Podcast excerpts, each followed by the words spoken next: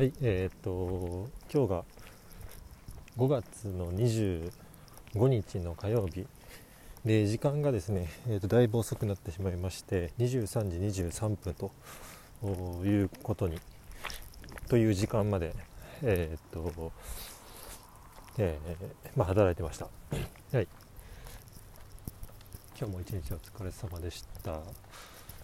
はい、ということで今日はですねあのー営業で、えー、まあ、営業についてというか営業の中でもいくつかフェーズがあると思うんですけどもその中での関係構築、まあ、要はリレーションっていう部分ですね。ここについて、えーと、自分なりの見解を、えーと、話そうかなと思っています。でまず大前提えっ、と営業のこうフェーズっていうのは大きく4つに分けられるというふうに言われていて、えーと、1つ目がまずヒアリングですね、えーと、お客さんの今の 事業の状態とか課題とかをヒアリングをしてで、えーと、次のフェーズが、えー、と改善提案ですね。それに対して、えー、と何かサービスなりを提案をする。で3つ目のフェーズでリレーション関係構築をしてで最後4つ目のフェーズでクロージングをするっていう、まあ、大きくこの4つのステップに、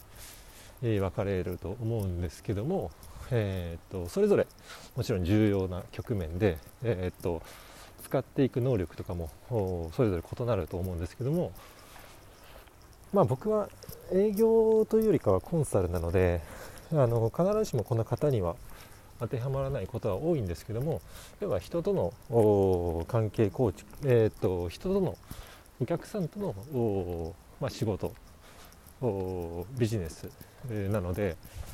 まあ、ある程度共通する部分は多いのかなと思ってます。で僕の業務の中でも、まあ、やっぱり関係構築っていうのはすごく大事で、えっ、と特にですね、えー、っとまあ何度か過去話してはいるんですけども、えー、っと取り組みを始めたばかりのクライアントお客さんの場合はですね、えー、っともちろん関係構築ができていない状態からスタートするのでうん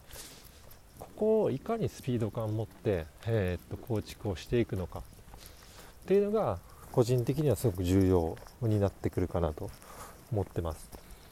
でこれができてない状態って、えー、まあ、これができてない状態でプロジェクトが、まあ、そのまま進行してしまうとすごく不安なんですよね。あの相手のことをあんまり分かっていない状態でいろいろ提案とかしてしまうことになるので、えーと、どういう返しが来るのかもよく分かんないですしあのそもそも不安があるっていうことは向か向こうも自分のことを、えーと、あまり、えー、信用してなくて不安っていうふうに思って、えー、いた上で、えーと、打ち合わせなりをしていくような形になってしまうので、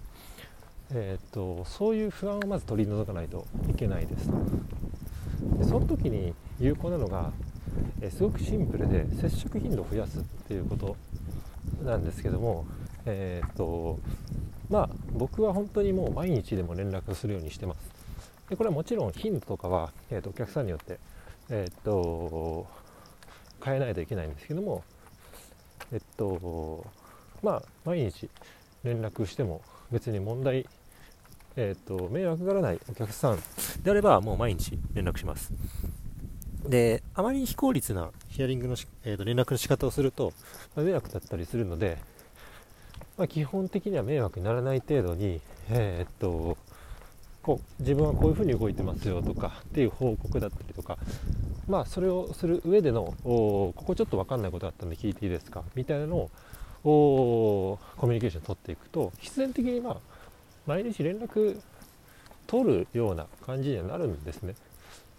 で本当にこれがすごい大事で、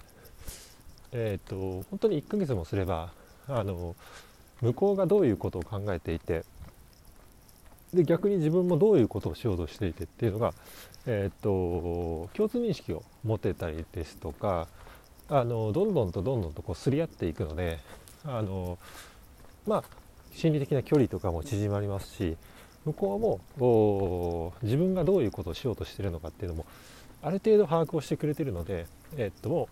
う任せてもらえるようになると。でここまで来ればすごくこの後の運用が楽になってくる。と思っていて、えっと基本的にコンサルって、えっと PDCA を回していくのでさっきの営業の4つのフェーズでいくと,、えっとさっきの4つのフェーズを繰り返し繰り返し行っていくような形になるんですね。ちょっとクロージングはまたあの若干捉え方変わるんですけども基本的にヒアリングをして提案をしてリレーションをしてやり、まあ、リレーションってちょっと言い方変えるとやり取りですね。提案のキャッチボールをして提案についてのキャッチボールをして最終的にはえー、っとまああの提案を通してもらう。でまたあの次の課題とかをこうヒアリングをしていきながら提案に落としていくみたいな、まあ、こういうサイクルだったりするので、えっと、最初のさっきのリレーションっていうのができてればその3つ目のフェーズ飛ばせるんですよ。でもっとうまくいけば、えっと、ヒアリングも必要なくななくなりますと。でだんだんだんだんと工数とかあのえー、とフェーズっていうのがかけなくてもいいものっていうのも増えてくるので、え長期的に見るとだいぶ効率化にもつながる。というメリットはあります。はい、なのであの最初はすごくコストかかっちゃうんですけどもあの本当に中長期的に見ると圧倒的な、えー、っとコスト削減になることだったりと心理的な余裕も生まれてくるのであの物事がすごくうまく進みやすくなるとそういうようなメリットがあるので本当にリレーションはですねあのすごく大事な要素なのかなと改めて思っているという話でした。はい、あのやっぱりリレーションができてないとどっかでやっぱり提案の前に不安がなんとなくの不安が残ってしまったりとかあの感覚的にやっぱそういうの出てくるんです緊張したりとかですね。もう緊張しなくなるんで正直リレーションができてる相手だと。まあそれがまあいい悪いを置いといて。うん。なのでそういう状態をいかに早く作れるかっていうのがあのプロジェクトを運営運用する上ではあのすごく重要になってきます。はい、っていうのを僕は最近意識をしながら働いているのであの実際にこの前もあのすごく、えー、仕事量が多くなってきますよって話をしたんですけども、まあ、こういうふうにうまくですね一時的にはコストかかるんですけどもリレーションをしていくことで、えーと、想定よりもだいぶうまく回せていたりとかあのむしろですねあの余剰もできたりとかしているのであの引き続きこれは進めていきたいなと思っている内容になります。はい、ということで、ちょうど家に着いたので、今日はこれまでとします。はい、お疲れ様でした。